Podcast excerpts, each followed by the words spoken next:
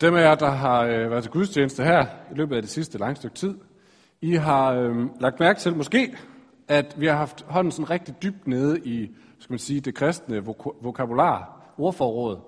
Øh, og vi har haft ting op som det kristne liv, hvad for nogle forventninger skal vi have, øh, det evige liv, hvad er det egentlig for noget, Guds kraft, hvad kan man sige om Guds kraft, øh, til aftengudstjenesterne har haft, vi har haft tema op som bøn, som bibel, som fællesskab, som nadver. En hel masse, kan man sige, kristne puslespilsbrikker, som vi lægger sammen til hele det, man kunne kalde det kristne liv, den kristne virkelighedsforståelse og sådan noget. Øh, og vi har haft hver eneste af dem op og kigget på dem og lagt dem ned, måske på nye måder. Øhm, og så kan man spørge, hvorfor har vi gjort det? Er det fordi, vi sådan prøver at oparbejde en eller anden ny øh, troslærer, ny tros, øh, hvad hedder det, dogmatik eller sådan et eller andet? Øh, det er det nu ikke så meget. Det er mere øh, ud fra sådan en pragmatisk, øh, formålsorienteret ting. Øh, så i aftengudstjenesterne har vi, har vi kigget på det her med 12 disciple, som sidder bange og angst efter Jesus. Han er død og opstået og far til himmels. Hvordan endte de med ikke bare at blive en lille bange klub? Hvordan endte de med at rejse sig at være med til at starte en bevægelse ved Guds kraft, som forvandlede verden? Og nogle af de ting, der dukker op i starten af apostlenes gerninger, det er bøn, bibel, fællesskab, nadver, som nogle vigtige komponenter. Og øh, her til eftermiddagsgudstjenesterne har vi kigget på Paulus' brev til Efeserne. Et brev til en flok menighedsplanter, som var vildt entusiastiske over at have lært Jesus at kende, men så blev ramt af virkeligheden, og sådan kunne mærke den her, oh, okay, det er også lidt hårdt, og det er også lidt, jeg har også min hverdag, og folk var ikke så, så glade, som jeg havde håbet for det her budskab. Og Paulus skriver til dem for at løfte deres håb, for at give dem frimodighed. Og nogle af de ting, han nævner, er det evige liv, det kristne liv, Guds kraft, og minder dem om de ting. Og så er der en ting, som han taler om Paulus i Efeserbrødets første kapitel, som vi ikke har været omkring endnu. Men noget, som han siger, det her, det her, hvis I får fat i det, så gør det jer levende. Man kan ikke sige, er vi ikke levende? Er det ikke en af forudsætningerne for at være her i dag, at vi er levende? Jo, men jeg tror også godt, at vi alle sammen ved forskellen på at være levende fysisk, men indeni være forkrøblet, sammenknudet, død, og så være levende indeni, og kunne løfte hovedet og gå med et løftet hoved. Og Paulsen siger, hvis I fanger det her, hvis I griber det her, så bliver I levende indeni. Så føler I jer levende i os. Og det han snakker om, det er, det som jeg sagde i starten, synd og tilgivelse for synd. Og nu skal vi prøve at læse, hvad han siger. Teksten kommer også op heroppe fra Efeserbrevet kapitel 1. Han siger sådan her. I sin gode vilje forudbestemte han os til barnekår hos sig ved Jesus Kristus, til lov og pris for hans nådes herlighed, som han har skænket os i sin elskede søn. I ham, nu kommer det, i ham har vi forløsning ved hans blod, tilgivelse for vores sønder ved Guds rige nåde. Lad os læse det vers igen. I ham har vi forløsning ved hans blod, tilgivelse for vores sønder ved Guds rige nåde. Den gav han os i rigt mål, med al visdom og indsigt, ved at lade os kende sin viljes hemmelighed, ud fra den gode beslutning, han selv forud havde fattet, om den frelsesplan for tidernes fylde, at sammenfatte alt i Kristus, både det himmelske og det jordiske. Vi er fat i en meget lang sætning her, som i, øh, på græsk er 14 vers lang, uden punktum eller komma. Øhm, så, så man skal holde tungen lige i munden. Men han snakker altså om her i midten, at i ham har vi forløsning, forløsning ved hans blod, tilgivelse for vores sønder ved Guds rige nåde.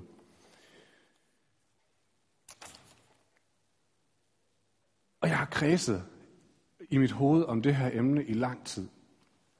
På den ene side haft rigtig meget lyst til, at vi skulle snakke om synd. Fordi, fordi det er en del af det kristne, Bibelens verdensbillede, fordi det er en del af mit verdensbillede, at den her verden er præget af godt og af ondt, og det kæmper. Og at Gud er på den gode side, og der vil jeg også godt være. Men jeg igen og igen, skal, hvis jeg skal være realistisk, kan kigge på mit eget liv og sige, det er ikke altid den gode side, der afspejler sig på mit liv. Der er altså noget synd, der er altså forkerte handlinger, der er altså noget skyldighed i det her liv. Hvad er det for noget? Så jeg har haft lyst til at snakke. På den anden side, så har jeg også øh, tøvet lidt, fordi hvordan, hvordan taler man om det her emne i dag på en måde, så det dels vækker genklang i vores øh, liv, og skaber frihed, gør os levende. Jeg har sådan en fornemmelse af, at øh, mange af os, der sidder her, har måske hørt tusind prædikner omkring synd, eller noget af den stil. Rigtig mange. Øh, og kan i teorien sagtens tegne hele billedet op omkring synd og skyld og Guds vrede over synden og tilgivelse. Øhm, og vi hører det og siger, ja, det er også rigtigt, ja, det er også rigtigt. Men herinde, der er stadigvæk noget, der ikke er blevet levende. Der er stadigvæk noget, der er sammenknudet, forkrøblet, noget, der ikke er blevet sat fri. Og hvis vi, det, er i hvert fald, det er i hvert fald sandt, hvis vi går ud i vores samfund og begynder at snakke om synd og skyld. Det vækker ingen genklang. Det er ikke noget, folk relaterer til. Så hvordan er det lige, vi tager fat i det på en ordentlig måde? Så det, jeg tror, vi skal gøre, det er at gribe fat i skriften igen og kigge lidt på vores, den virkelighed, vi lever i. Og se, hvor er det, de her to ting, det rammer hinanden. Og jeg tror, det har rigtig meget med fortællinger eller historier at gøre. Og jeg håber, det bliver sådan nogenlunde klart efterhånden, som vi kommer lidt længere hen i det her. Øh, men lad os prøve at starte med skriften, øh, med Bibelens beskrivelse af synd. Og øh, man kunne gå mange veje. I dag har jeg bare valgt et billede, kan man sige, som man kan beskrive synd som billedet af en familie. Hvordan fungerer det der? Og man kunne beskrive det på andre måder, men nu er det lige den her måde, vi, vi prøver i dag. Og, og vi skal have fat i den fortælling fra det gamle testamente om Kain og Abel. Det er de søn, sønner af det første par mennesker, Adam og Eva. Og Kain og Abel lever som bondemænd, og har begge to lyst til at vise deres taknemmelighed til Gud for det, han har givet dem. Og det, man gjorde på det tidspunkt, byggede man et alter, og så brændte man noget af det af, som Gud havde givet øh, af kød eller af korn. Og det var en måde at vise Gud taknemmelighed på. Og af en eller anden grund, så står der, at Gud tager imod Abels offer, men han tager ikke imod Kains offer. Hvorfor står der ikke? Det står der bare. Gud tager imod Abels offer, ikke Kains. Og Kain, han øh, bliver bitter over det her. Han får mørke tanker. Han begynder at gå og ruge på et eller andet. Så der står, at han går rundt med sænkede skuldre og bøjet hoved. Og så øh, ser Gud det. Og så tager han en snak med Kain om det her. Og der står sådan her. Gud siger til Kain, Kain, hvorfor er du vred? Og hvorfor går du med sænket hoved? Hvis du gør det gode, kan du se frit op, men hvis du ikke gør det gode, lurer synden ved døren. Så Gud han ser altså, der foregår et eller andet inde i hovedet på Kain. Og, men han vil gerne have Kain til selv at indse det, til at sætte ord på det, til at forstå, hvad der sker. Og man kan sige, at Gud fortæller ham, eller giver ham to måder, man kan leve på. Han siger, enten Kain, så gør du det gode, og så kan du gå med dit hoved løftet, frit, og, være, øh, ja, og kigge frit ud på verden og møde menneskers blik. Eller også, så ruer der noget ondt ind i dig, og så må du gå med sænket hoved og undgå andre folks blik. Og hvad er det lige, han mener med det? Os, der har små børn, tror jeg godt ved det. Os, der har været små børn, det gælder de fleste af os, tror jeg også godt kan genkalde fornemmelsen. Så derhjemme, hvis øh, vores lille Selma på snart fire år kommer gående ud fra køkkenet sådan her,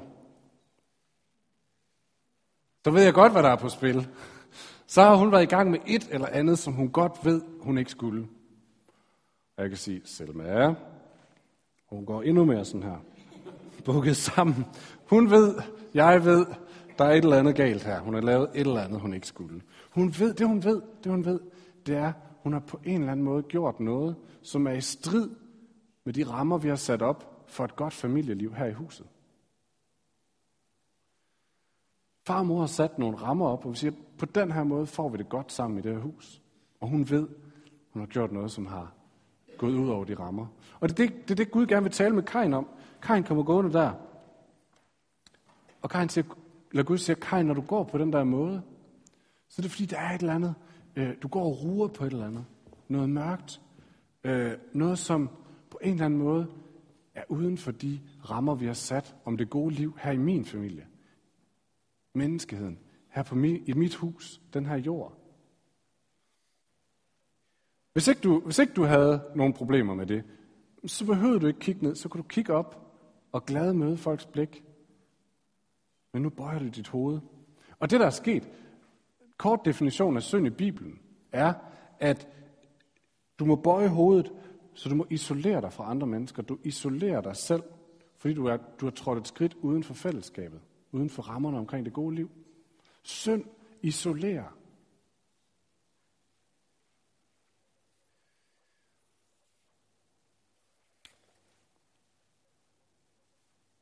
Så Gud taler altså på en måde, som om der er en familieorden. Og man kan leve inden for den familieorden, eller man kan leve udenfor, eller træde uden for den familieorden. Og ordene på hebraisk beskriver det faktisk også meget godt. Det ene ord for synd, det er ordet chada'a. Prøv lige at sige det. og det betyder at ramme ved siden af. Det andet ord er pesach, som betyder oprør. Og ordet oprør giver jo sig selv ikke, at ordet for synd er at gøre oprør mod noget.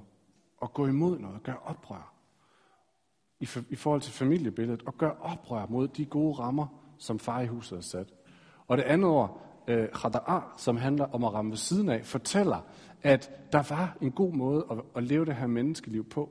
Gud havde en intention for mennesker, som handlede om at være hans repræsentanter, bære hans billede ind i verden, leve øh, et liv, som breder hans kærlighed og hans rige, hans familie, hans familieorden ud i verden. Men det kan altså lade sig gøre at leve på en måde, som man rammer ved siden af den øh, intention. Det er Bibelens ord for synd.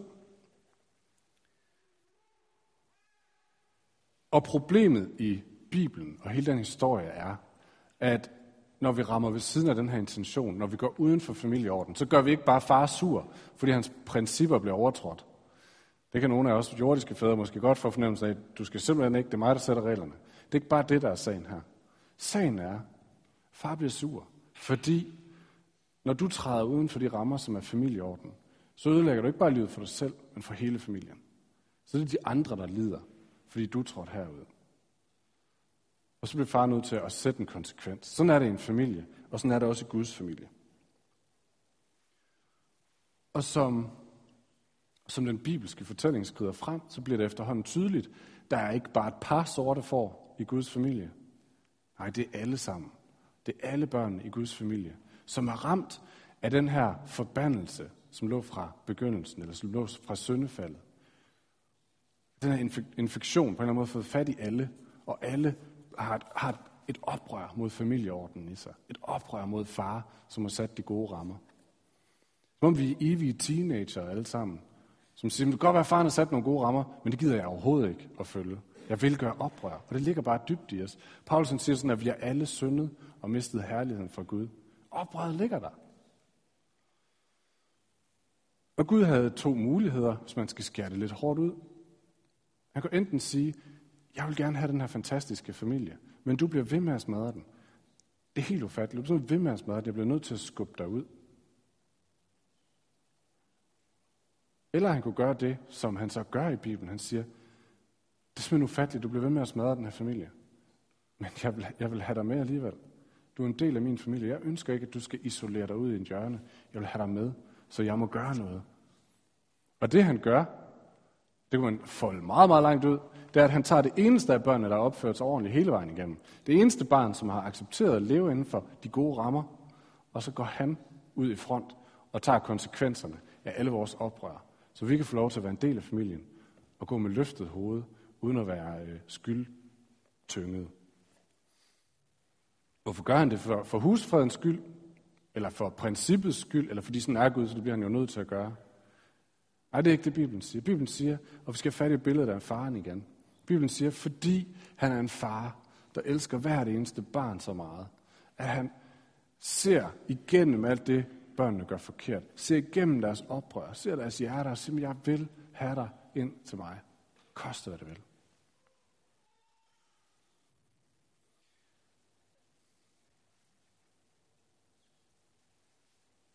Det her, det er, kan så at sige, en måde at fortælle Bibelens store historie omkring, hvordan det hele hænger sammen. Og der er nogle af os, der er vokset op med tro og med at kunne forholde sig til den her store historie. Og for os, der, der vækker det genklang og siger, at det er rigtigt, det er, sådan, det er sådan, jeg har lært, at det hænger sammen. Der er noget med en, en Gud, som har skabt det hele, og som har sat rammerne om det gode liv, og jeg skal forsøge at forholde mig til det.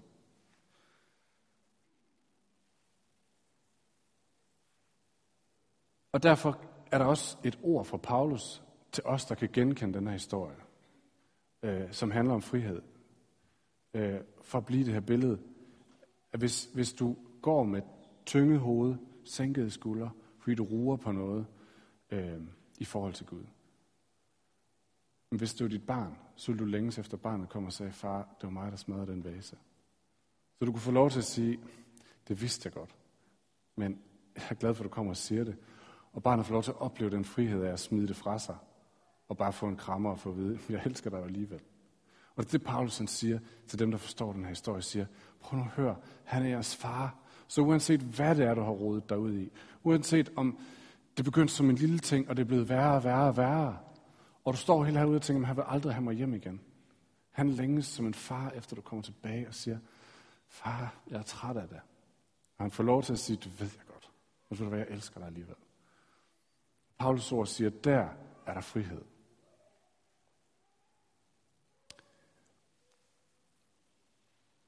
Men jeg har bare sådan fornemmelse af, at vi stopper ikke her. Det her det er Bibelens historie, og nogle af os kan forholde os til den. Men der er også nogle af os, som vi kender måske historien. Vi kan sige ja og amen til det og nikke til det, og kan også godt folde vores hænder og bede om tilgivelse. Men det er som om, det bringer ikke nogen frihed. Der er stadigvæk et eller andet knude i mig. Og øh, jeg er ved at læse en tyk biografi om vores gamle reformator Martin Luther, som levede for snart 500 år siden. Et af de vigtigste spørgsmål, der var på hans læber, og på hele hans skal man sige, øh, samfundslæber, det er, hvor finder jeg en nåde i Gud? Underforstået, jeg ved godt, jeg gør en masse forkerte ting, og jeg længes bare efter at finde en Gud, der fortæller mig, at han elsker mig. Hvor finder jeg noget i Gud? Og rigtig meget af vores teologi er formet ud fra det. Men jeg har en eller anden fornemmelse af, at der er mange af os, det er simpelthen ikke det første spørgsmål, vi stiller. Det er simpelthen ikke det første spørgsmål, vi hvor, hvor finder jeg en Gud, der elsker mig? På en eller anden måde, så ved vi godt, at Gud elsker mig, det er klart nok. Og alligevel har jeg ikke den frihed. Nu taler jeg bredt, og nogle af jer kan genkende det, nogle af jer kan ikke. Men vi kan også tage den et skridt længere ud, så sige, sådan er det i hvert fald i samfundet. Jeg tror, der er meget få, der stiller spørgsmålet som det første, hvor finder jeg en Gud, der elsker mig? Det er nogle helt andre spørgsmål, der er ude i første række. Øhm, på et tidspunkt så var det sådan her, man, evangelisation, det var, at du kunne gå ned på gaden, tage en ølkasse, og så stille op på den, og så fortælle folk, at Gud har set, hvordan du drikker, hvordan du spiller, hvordan du horer, og han er vred. Og så vil folk sige, åh, forfærdeligt, og bøje knæ og sige, vis mig den Gud. Vi kan jo prøve at gøre forsøget efter gudstjenesten og gå ned på Kongens Gade og se, hvad der sker. Jeg tror, de fleste vil sige, jeg forstår simpelthen ikke lige, hvad du snakker om. Der er et eller andet her, hvor den historie om en far, der sætter husreglerne øh, for det gode liv, den hænger bare ikke sammen med den måde, vi ser verden på.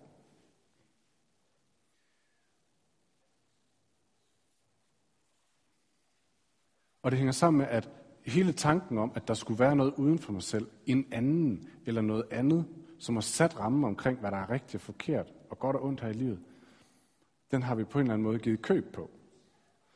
Øh, jeg vil læse en anden bog, som hedder Atonement for a Sinless Society. Det betyder øh, forsoning for et syndfrit samfund. Og hvad handler den om? Handler den om, at det her samfund er uden synd? Øh, nej, det gør den ikke. Men den handler om, at det her samfund fuldstændig har mistet øh, eller, eller givet slip på, at der skulle være noget uden for mig selv, jeg er ansvarlig overfor, eller som jeg på en eller anden måde lever op i forhold til. Så derfor kan jeg ikke se, at der skulle være noget syndigt som sådan. Så hvad er synd i det samfund? Det er faktisk det sjove, at det er blevet et markedsføringsknep. Kan I huske de is, der kom fra Fresco for nogle år siden? Syv dødssynder. Underforstået tanken er, når jeg tager en is, så synder jeg lige lidt. Eller hvis jeg tager en smøg, så synder jeg lige lidt. Eller hvis jeg tager en, øh, en øl, så synder jeg lige lidt. Det er, hvad synd er blevet til i vores samfund. Øh, og det er sjovt at prøve at lægge mærke til, når man siger det, så synder jeg lige lidt. Hvem er, hvem er blevet objektet? Hvem synder jeg imod? Ja, det er i hvert fald ikke Gud. Det er mig selv. Hvem er interesseret i at overholde min slankekur? Men det er jeg selv. Så når jeg synder, så er dommeren mig selv. Det hjertet i vores kultur i dag, siger den her bog. Det er ikke længere noget uden for os selv, jeg står ansvarlig overfor, som sætter rammen om det gode liv. Nej, det er mig selv. Hvem er det, der sætter standarden for, hvad der er rigtigt, forkert, godt og ondt i mit liv? Det er mig selv. Hvad er det så, der sætter rammen for det gode liv? Jamen det er det gode liv, hvor jeg har det godt, hvor jeg er lykkelig, hvor jeg lykkes, hvor mit liv ser godt ud. Og det er sådan et liv, igen ifølge den her bog, hvor man øh, på en eller anden måde forsvarer og accepterer utroskab, øh, abort og andre sådan nogle ting. Fordi det er nødvendige forudsætninger for, at jeg kan få et godt liv. Så traditionelle synder er blevet mindre synder, end den meget værre synd, at jeg ikke skaber mig det gode liv. At jeg ikke lever op. Ja, det, det, det handler om, det er, at vi inde i os selv sætter et kæmpe højt idealbillede om, hvem jeg burde være. Hvordan jeg gerne vil, at folk ser mig. Øh, et billede af mig selv som den her, der har styr på alle de her ting og kan fremvise et godt liv. Hvad er synd? Det er på en måde ikke at leve op til det idealbillede af mig selv. Og gøre noget dumt, som bryder mit idealbillede. Hvad er det værste, du kan gøre? Jamen, det er noget, som på en eller anden måde skyder dig selv i foden. I det gamle testamente, der, der siger David sådan her til Gud, Herre, øh, jeg har syndet, mod dig alene har jeg syndet. Står over for Gud, kigger på ham og siger, Gud, over for dig alene har jeg syndet. I vores samfund i dag, der står vi over for spejlet og siger, mod dig alene har jeg syndet. Hvad vil du sige? Hvordan gør man det? Men hvis mit billede, det billede, jeg gerne vil, at folk ser mig selv, det er, at jeg, at jeg er rimelig, rimelig smart, og jeg har, jeg har styr på tingene. Hvis jeg så dumper en eksamen, og skal ud og vise eksamensbeviset til andre, hvis, hvis jeg mener om mig selv, så går der noget i stykker på mig. Hvis jeg, øh, hvis, hvis jeg mener om mig selv, at jeg er rimelig likable, og mine venner afviser mig, så går det i stykker. Hvis jeg virker svag i en sammenhæng, det er måske mest gutterne, hvis jeg virker svag i en anden sammenhæng, så er det ikke længere idealbillede af mig, som bliver fremvist.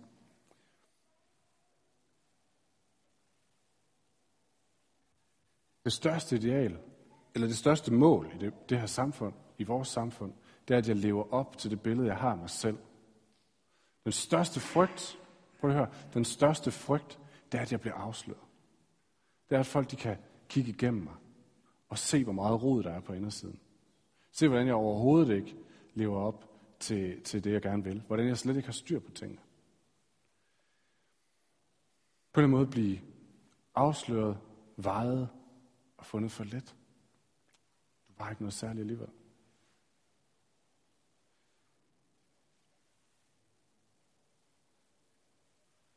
Og så er det ikke rigtigt spørgsmålet længere om at gøre nogle ting forkert. Nej, spørgsmålet er blevet meget, meget dybere. Spørgsmålet er blevet at være forkert. Det handler ikke om skyld, men, siger den her bog og andre, det handler om skam. Det handler ikke om, at jeg gør forkert. Det handler om, at jeg er forkert.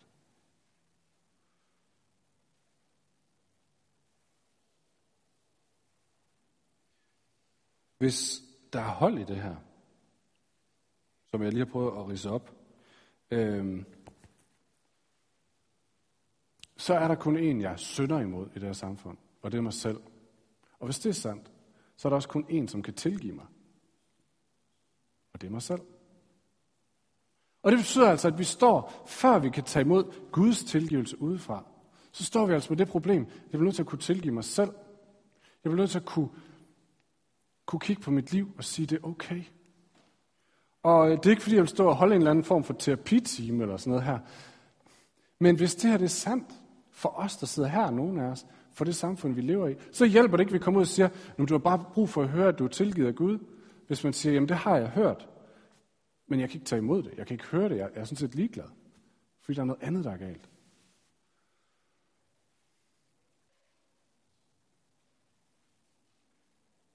Så hvad gør vi så? Jo, helbredelsen for det her, helbredelsen for for at være forkert, og ikke bare gøre forkert. Det er, siger den her bog igen, og jeg tror, det er rigtigt, at nogen kigger på mit liv, får lov til at se hele mit liv, hvor meget det ikke hænger sammen ind under overfladen, og fortæller mig, hey, du er okay alligevel. Det er i orden. Du er god nok. Problemet er så, at der er ikke nogen, der har lyst til at lægge det her liv frem, fordi hvis du ser, hvordan det egentlig er fat på indersiden, så er jeg jo afsløret. Og så kan du jo ikke lide mig. Men det er helbredelsen. At blive gennemskuet og få at vide, hey, du er god nok. Og det fede er, at det er faktisk også det løfte, Jesus giver. Tilgivelse er ikke bare, at Gud han kigger på de her enkelte ting. Så har du kommet til at gøre sådan, så har du kommet til at gøre sådan. Det sætter vi en streg over, det sætter vi en streg over. Nej, Bibelens løfte er meget mere. Bibelens løfte er, at Gud han ser det, ser det hele, ser igennem det, kigger på dig og siger, hey, du er elsket. Alt de der ting, alt det du ikke formår, alt det, det du gør forkert, det er lige meget. Jeg elsker dig.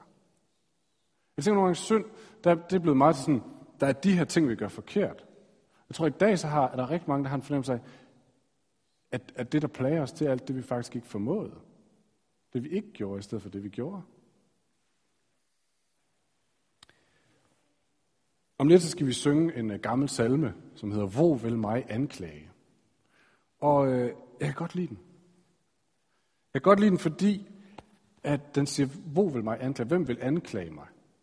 Er det Gud? Det er det måske for nogen, har den oplevelse. Er det andre mennesker, der anklager mig? Jeg føler anklagen fra. Eller er det mig selv? Og uanset hvad, siger den her salme, uanset hvad for en det er, så må vi tage de ting og give det over til Jesus. Jesus vil min sag antage. Hvem vil så anklage mig? Og en sidste ting. En sidste ting. Hvad så med dem, som bare overhovedet ikke genkender den her historie? Som ikke genkender, at øh, der er en Gud, som har sat rammerne, og som fortæller os, at vi er elskede. Hvordan kan de høre det? Hvordan kan de høre Guds kærlighed? Hvad er helbredelsen for dem? Hvor kommer tilgivelsen ind i de menneskers liv? Den tilgivelse, som vi har så meget brug for. Jo, siger den her bog, og jeg tror, den har ret. Øhm, vi har brug for, og mennesker har brug for, at få lov til at fortælle deres historie. Derfor er der ikke noget smukkere at gøre, end hvis man kommer, kommer til et sted, hvor man siger til et menneske, har du ikke lyst til at fortælle mig din historie? Det er der aldrig nogen, der gør i vores samfund, medmindre man, betaler penge for det. Men at få lov til at få at vide, hey, har du ikke lyst til at fortælle mig din historie? Og mens man fortæller den, så kan det være, at det gode kommer på frem, det dårlige kommer frem. Og uanset hvad, så få at vide bagefter, du er okay alligevel. Det er helbredelse. Og det går, at man ikke skal fortælle den én gang. Det kan være, der er brug for at fortælle den 10 gange. Eller 100 gange. Man får lov til at fortælle, hvordan det faktisk ser ud herindefra. Og høre, at nogen anerkender mig, accepterer mig og elsker mig. Så lærer jeg måske at acceptere mig selv. Og så kan jeg måske tage imod, at der er en Gud, der elsker mig. Og som tilgiver mig for de ting, jeg gør forkert. Og venner, hvis vi går ud på den her måde, og ikke bare tænker, om vi skal overbevise folk om synd og død og helvede, men siger, der er noget, der er noget andet, der står foran. Det er, at folk de får lov til at fortælle deres historie, og få at vide, de er elskede. Så tror jeg, at vi når meget længere ind hos folk. Vi får lov til at helbrede meget mere ved Guds kraft.